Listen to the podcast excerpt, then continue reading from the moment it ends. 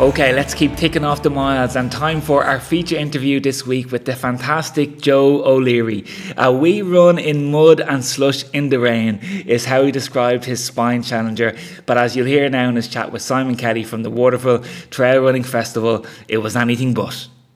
We're very lucky to have Joe O'Leary here, fresh back from the UK on his uh, journey over to the Spine Challenger. Uh, a bit of background the Spine Challenger, it's 108 miles, but usually runs a bit longer. And uh, Joe covered about 181k from uh, what I saw, with uh, over five and a half thousand meters of elevation. There's a 60 hour cut off, but that wasn't good enough for Joe. Joe came home in third position in three, 30 hours, 30 minutes, and 40 seven seconds. I'm not sure if Joe knows the time to uh, second and back to fourth, but 52 minutes behind second and a whopping six hours and 49 minutes ahead of fourth. Uh, it's a really brutally tough race. There was snow, ice, mud, sub zero temperatures, gale force winds, a real test. So uh, you're very welcome, Joe, and congratulations. Thank you, Simon. Yeah, good to be here. Good to be back in dry land again. I'm sure. I'd love to go back a little bit, even before we talk about the st- uh, Spine Challenger, because I know a little bit about you. And I mean, from what I've seen and what I'm aware, you were a rally driver, mountain biker, adventure racer, then an ultra trail runner. You've covered the Kerryway Ultra, the TDS, the UTMB, and you were one of the first yourself and Kevin went off and did the Eva Rat Traverse. So you've always gravitated towards the extreme from what I've seen. So tell us a little bit about what drives you and what motivates you for these kind of challenges. Oh God, uh, yeah. I, I well, all these things are look fairly cool. You know, I mean, when you watch them on TV, you're see pictures and books rating. I mean, they look absolutely fantastic. I mean, way better than kicking a ball around the field or something in the rain you ask me. So, um, yeah, and it's it like even mountain biking, it's a bit cooler than road, even though I do road as well. And that's uh, I loved racing in that uh, more so than racing mountain bike. But mountain bike got you in way cooler places, like and you'd be covered in mud and shit and everything. Just was great. So, so if you put it like that, so it's like being so dirty is a great adventure, you know what was the gateway? What was the first thing you saw then on the screen and went, that's for me. I want to give that a go? God, I suppose it started from hiking and struggling up the mountain, but running down it. And said, this is absolutely fantastic. It's uh, it's exhilarating, really, running down mountains. But um, I never thought I'd be able to run up them. So that's pretty cool. So the adrenaline is a big feature. And I'm sure yeah, the adrenaline was coursing through your veins in the spine challenger. I mean, for, well, I would imagine with the performance you put in, it was it was incredible to watch. I was watching that dot moving along and uh, you know enjoying it thoroughly. Like, how do you prepare for an event like that? I I honestly don't know. Um, I think it's just doing good mileage and consistent uh, training for the last, uh, I suppose, after TDS. TDS is my last proper injury. So it's basically, what, two and a half years of training because uh, like I never really stopped after UTMB or, or uh, Spain either. We did the World Championships. Um, it took a few days off back running again. So I was actually quite tired coming into this as I didn't feel I had enough done and I'd probably about three 30k runs done, maybe four, as well. No, three or four. And uh, so I didn't feel up to it at all. I didn't feel that I had enough done, uh, especially in the running side, because it actually turned out there was a lot of running in the damn thing. Um, that sounds stupid, but like it was very runnable uh, in compared to UTMB and stuff. So um, I actually hadn't the whole pile done, but I think because I'd done so much so consistently in the last two and a half years that uh, I had a latent fitness and yeah, basically I was doing a lot of strength work as well in the last year, mm, probably nine months. Um, you know, once a week and doing focused strength work to it with a guy. And uh, I think that really got me around and through it without any major injury or anything. So, with that and carrying that in, what were your goals and aspirations for the race going over if you felt a little bit unprepared? Oh, I, I wanted to finish. I knew that if nothing big went wrong like that, that that'd be a good chance of having a top five. Um, you know, I was hoping for 30 hours. Um, and I don't know where I got that time actually. I just honestly pulled it of my arse uh, because I was like saying it would be definitely longer than the Kerry Way and possibly shorter than uh, UTMB. So I kind of split it between one was 29, the other was 31. So I said 30 hours would be grand. And uh, it was near enough to that. But like, uh, I, I don't know. Uh, it just all felt so slow. I mean, it really, has, I've never done something so slow in my life. This is just head wrecking. I mean, the, like it was very runnable, but I didn't feel that I was running fast because all you're doing is staggering. Basically, it's a staggering race, if you ask me. Okay. And did you have an awareness, or when did you first have an awareness that you were in a podium position? And did that kind of change your strategy or or how you felt about the race at any point? I tell you what, um, was five of us went off together, and then I spot I was looking around. I said, um, oh, "This guy looks half sponsored, and this guy looks fit, and whatever." And those three guys took off. I, I, said to the other guy, "I said, this is great. Best thing could ever happen because they're gone now, and we can enjoy it." And it was only, I don't know, a couple hours in, one of them passed us again, so we'd realized that we were in third and fourth, and I met some other person. Then he said, "Oh, you're in second. Ah, he's all wrong. Sure, he doesn't know where he is." Um, but it actually turned out I, that I was because I'd left the other guy, and um, the guy in front got lost, and something happened Jim Mann as well that he get lost as well. So I was actually in second for a bit, uh, but I didn't know it until after, and then um, your man passed again. So I knew it was in third, but I suppose when was that? My last concept of time really was about four hours in, five hours in, and. Um, I thought I'd have a, a, head up on the guy behind, so I wasn't too worried. And I said, "Sure, look, if I just tip away here, it'd be grand. We'd have a good result, and I'll settle for that." So, so that you did that for the, the next twenty six and, and a bit hours. yeah, it's hard enough to do. Yeah, you know, you you feel you want to push, but it's like, why bother? And then it's, oh, God, it was miserable most of the time. Like, I mean even the place names like Bleaklow and Badger's Bottom and oh, God horrible, God horrible names, God horrible places. And uh, it was very, it was hard enough to be motivated actually in it. It is quite, it's, it's, it is brutal. Like it's properly named. It's very and, brutal. Did you uh, have a, a point where you did try and think, okay, second i'm in touch with second now towards the end that that you could push and close that gap or did you yeah. have an awareness yeah i told brian buckley to text me if uh, things were tight and i heard a text uh, i don't know what time it was maybe uh, i don't know 11 o'clock or something a few hours to go and go on by nearly have him i was doing the car accent and all the text and uh, I was like, I was looking up. There was good view up here. I can't see him and uh, I didn't check my own tracker, but yeah, so I'll push on a small bit. Like, I mean, I'll run this bit. I want to walk it, but I'll run it. And, it turned out it was in a horrible place because it was quite a lot of snow there. And uh, some, there was some uh, tracks from four wheel drives and stuff and made it very hard to run them. And uh, so it was actually like if, if there was no snow, you could fly there, but so could the guy, the guy in second. But it turned out it was actually I was using far more energy than I thought I would. So yeah, I kind of lost motivation motivation again.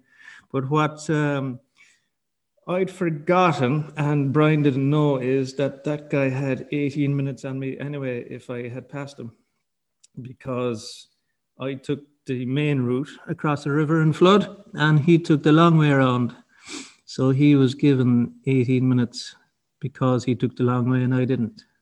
Wow. Okay. Yeah, so I, I kind of forgotten about that as well. So even if I passed him, he would have won by 18 minutes. so that, that would have been very frustrating. yeah, Yeah. for to say the least. Yeah. So uh, actually, he forgot about it as well because I was talking to him after, and he said he checked his phone and saw me coming up behind, and said he better move on. I said, You're lucky there because I have a name for finishing fast. yeah. But he'd forgotten about it. What was the most challenging or, or, or maybe even the, the lowest point during that the, the 30, 30 hours and 30 minutes? The lowest point was the lowest of my life, I think, running. Wow. Um, it was actually coming into the first and only uh, big checkpoint, which was 75k in, I think 74k in, in um, uh, Hebden Bridge. Uh, and it's down inside in a hole. Oh, he did a god awful hole. And I'd made up my mind I was pulling out. And I, all I was doing was figuring out would I sleep there and go home later, or would I get a taxi, or who will I ring, or what will I do? And just figuring all out that. And then it dawned on me to ring Brian for some strange reason. And there was one part of my head saying, Sure, what are you ringing for him for? Because he'll only tell you stay in it. And there's no way I want to be told to stay in because I'm pulling out. That's it. And um, anyway, I rang him.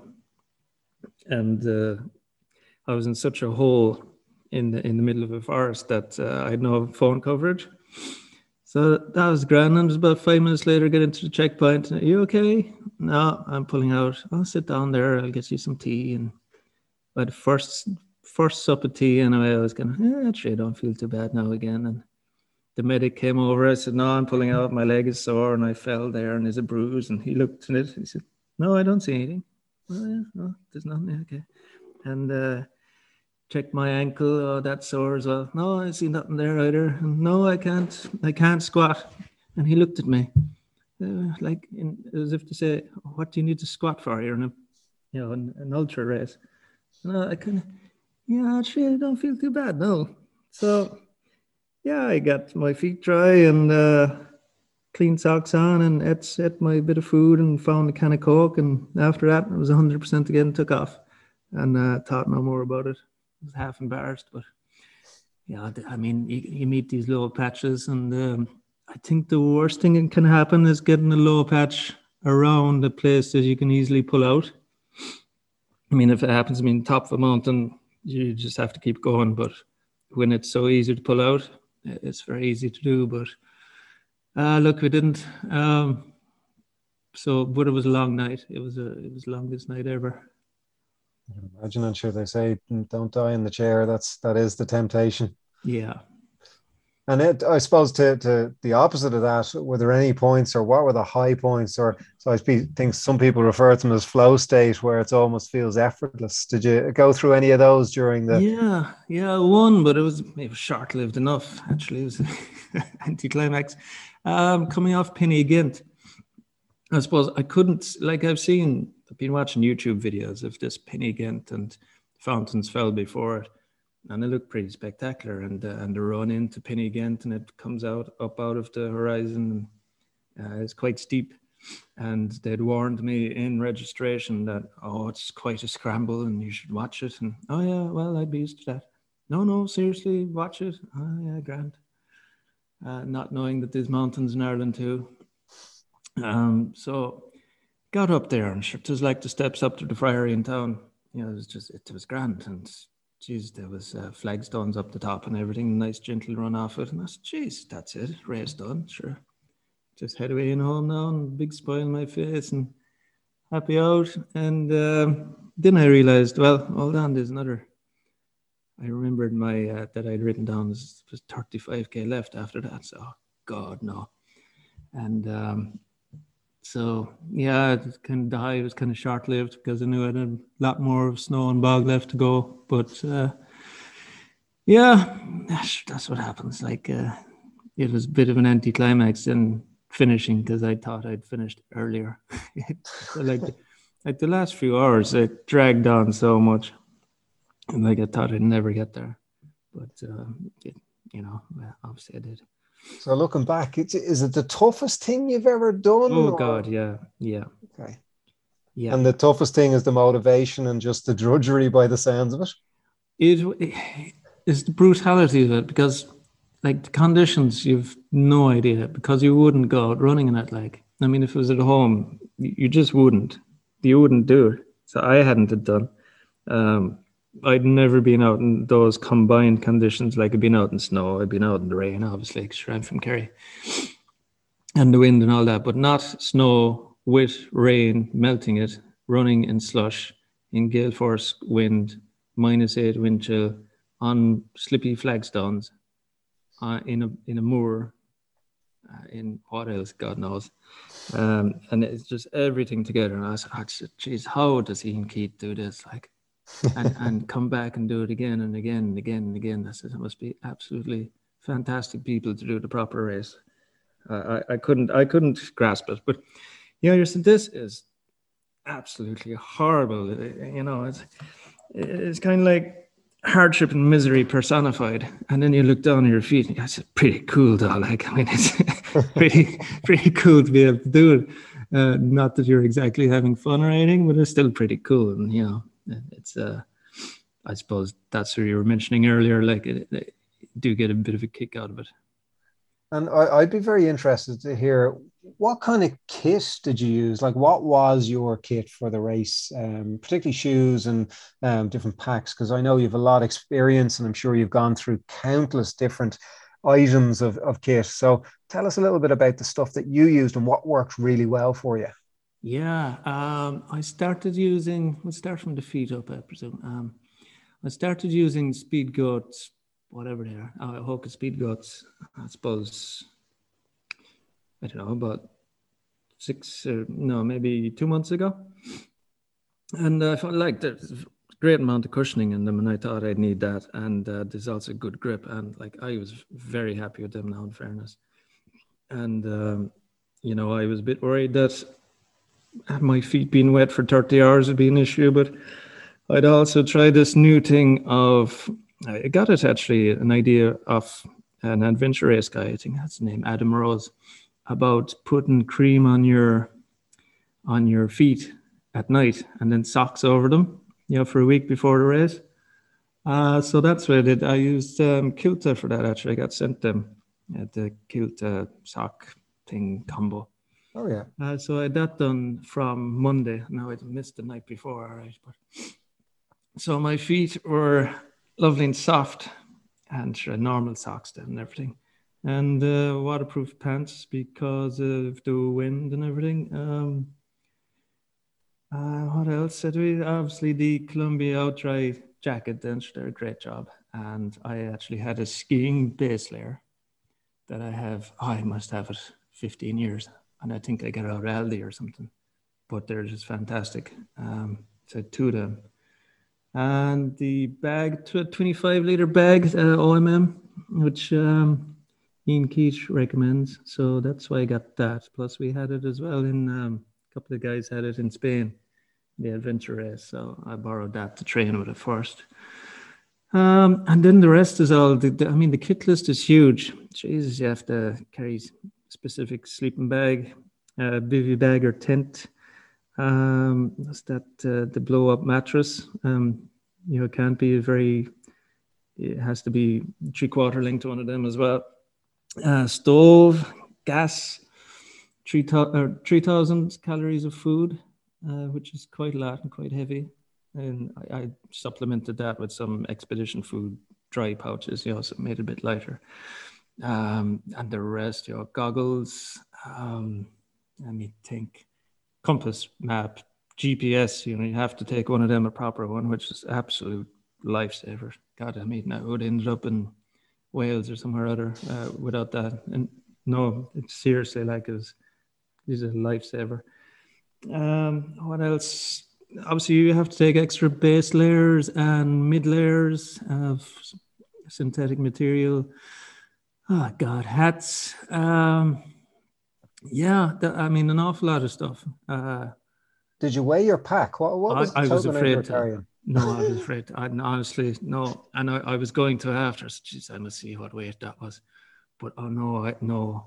I i said if i had that number in my head i, I no. No it, oh god it was heavy all right like and at the, um, the checkpoint, did you have any any drop bags or ability? Like, did you change your socks? Did you do any of that kind of maintenance along yeah, the way? Yeah, well, you had to carry dry ones anyway. But uh, see, there was only one proper checkpoint with a drop bag. Uh, sure, we're used to. I mean, how many of you in Kerry Six or seven? Yeah. And um, UTMB is two. So we'd only do one, and it was only 74k, and so I had to do another 110 then after that. Um, so yeah, only one there, and it was basically to replenish the food that I'd eaten because you had to carry all your own food. There was no food after either in any checkpoint. Like, um, oh, I got mince pies off one guy, right? Uh, just one mince pie, but um, no, man, you had to carry everything. Um, so change the socks, try to feed change the socks, and I put on one of those other Aldi base layer thingies, and uh, a warm top I got from Brian Buckley sponsored. Uh, keep me warm, and uh, yeah, back on everything else again, and uh, yeah, so I think I might have stayed there a bit too long, but I was trying to get my head together. I don't know how long I stayed there. I must check, but probably half an hour, maybe. I don't know. And for your nutrition, what did you eat along the way? You said you brought some expedition kind of food, but did you eat that or were you just literally carrying that to make up that 300 calories? No, I was just carrying it to make up the 300 calories and it was light. No, um, food is quite heavy, man. I mean, bananas and stuff are quite heavy. I just took two of them and I fell in one. So I had to eat that before I wanted it because it's pure squashed. Like, so that was. Uh, unfortunate. So, unfortunately, and people will hate to hear this, but uh, I had three Twixes, Snickers, uh, one of those Rice crispy things, um, and Stollen. This Stollen bread you get inside in uh, and they're 200 calories a bite. And uh, geez, they were lovely actually. So I carried them. But I think I didn't carry quite enough for the first section and I thought that the checkpoint to be closer.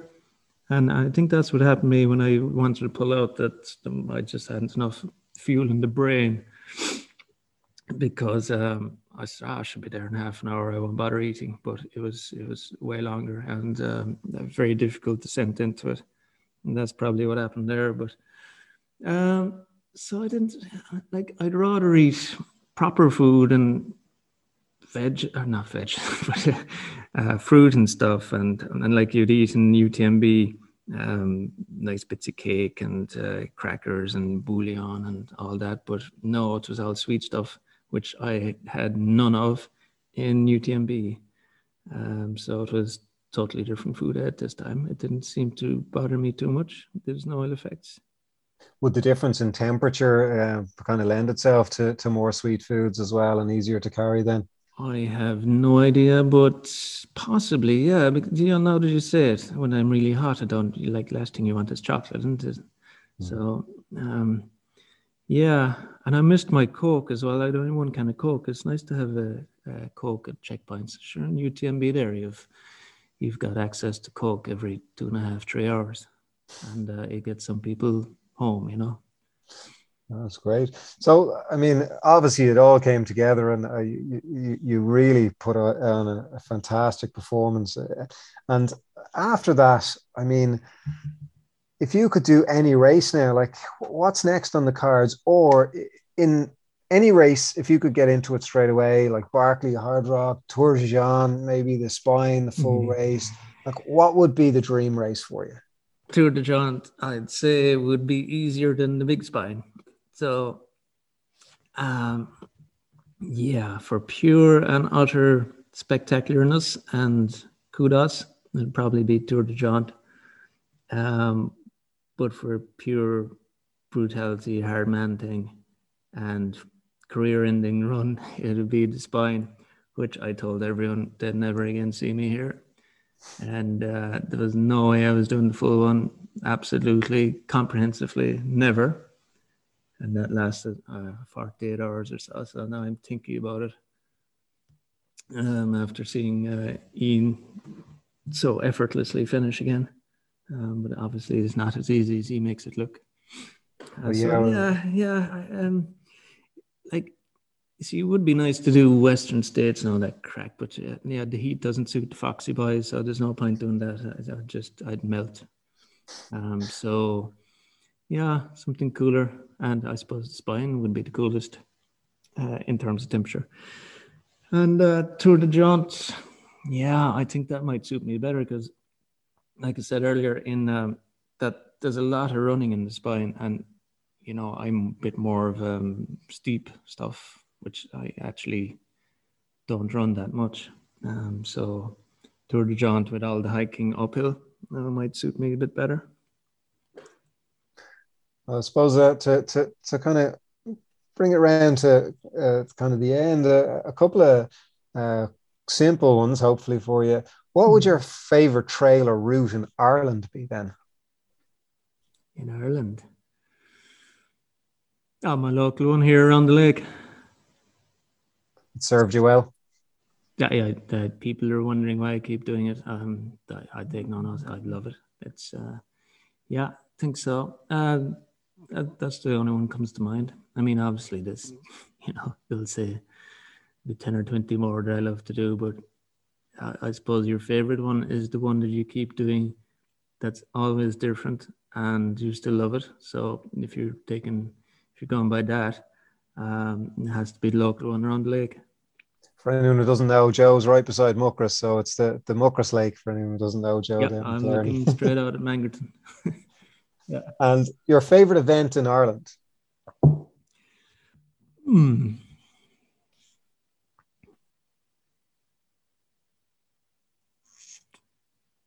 That happened recently. That's in my one minute now. That'll be a good one. I think uh, the last time I had fun, fun, fun in a race was the Slieve Slí Gaeltacht, Musgrave. Um, and it was uh, it happened to be the half one, and it was pissing rain out of the heavens, and I loved every second of it. Was that 2019 when the floods and uh, yeah, yeah, that's right, yeah, yeah. That was a great. I think that's um, that's the one, yeah. And the big one, the big. This might take a bit to answer. Who, if anyone, inspires you?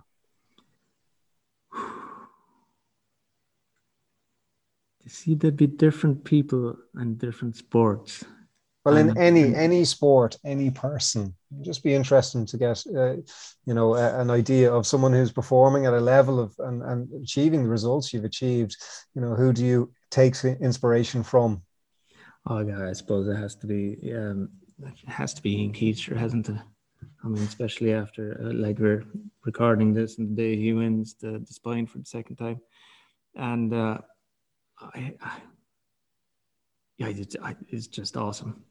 Like you'd be gobstruck uh, to see what he's achieved, and um, just an incredible performance and watching it as well. I fully agree. Seeing that the some of the guys went off, and of course we were all watching Damian Hall yeah. here. Oh, he's, he's, he's, giggling away at them, and and he's so down to earth and normal, and just like jaws open the corner, you know and just goes up and hi lads, passes them all. This is fabulous.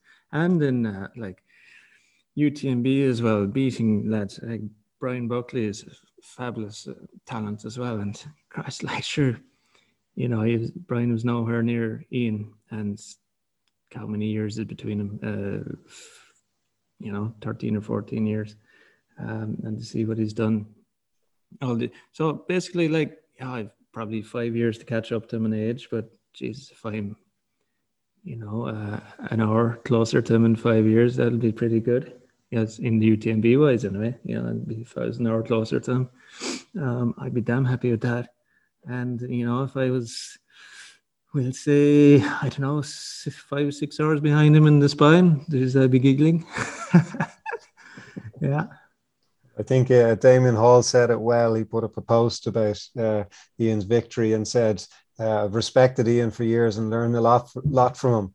Obviously, not enough yet."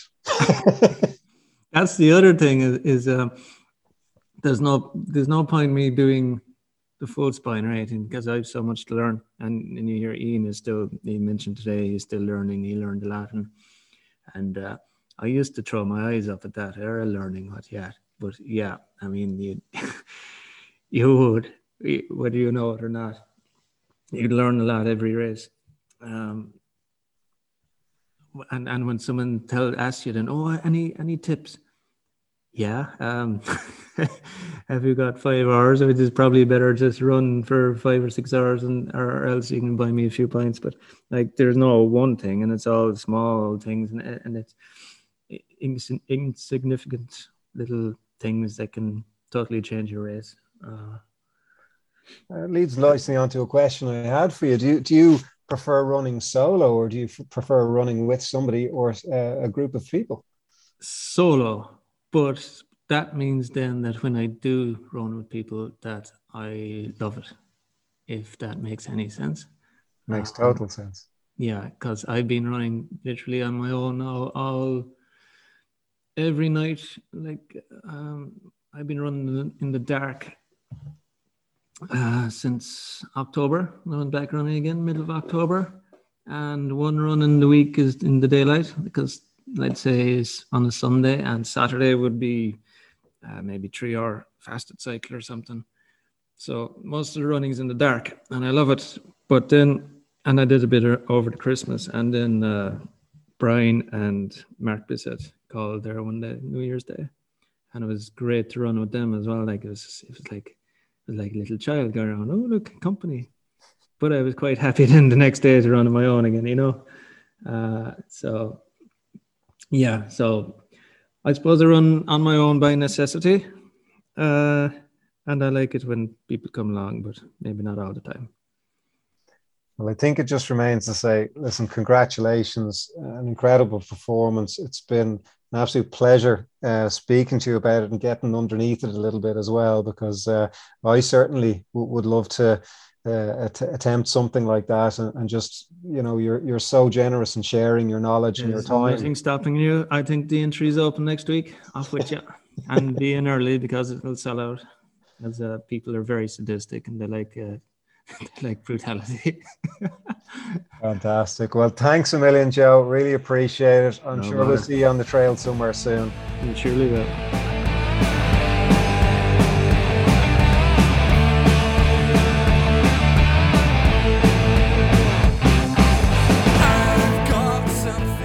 That's a wrap for our first show back, everybody. And before I go, good luck to everyone who is taking part in the Art O'Neill Challenge over the weekend. And just as I record, they have about an hour or so to go before they start.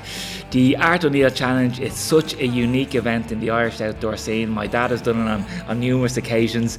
It's organised by and solely for the benefit of the Dublin and Wicklow Mountain Rescue Team. Its 60 kilometre route retraces, of course, the historic escape from Dublin Castle that happened on January 6th, 1592. That night, Art O'Neill, his brother Henry, and Red Hugh O'Donnell broke out of the castle and made for Glenmalure to safety. On a freezing night, the three made their way on foot, and without the benefit of winter coats, having had to leave them in their cells, Henry and Hugh both made it to safety, but sadly, Art for whom the challenge is named after, succumbed to hypothermia along the way and didn't make it. So, a very special event indeed for both everybody trekking um, ultra running, walking, whatever it is that you're doing, good luck and of course enjoy that special start in Dublin Castle. A final reminder, guys, of our Patreon. If anybody does have the chance to pop over to Patreon, Trail Running Ireland podcast, and for the price of a gel per month, three to six euros, that will help keep the lights on over the course of the next 12 months and keep us going week after week. Everybody have a great week's training. Enjoy those miles. Everybody, let's get our running gear on. Let's go.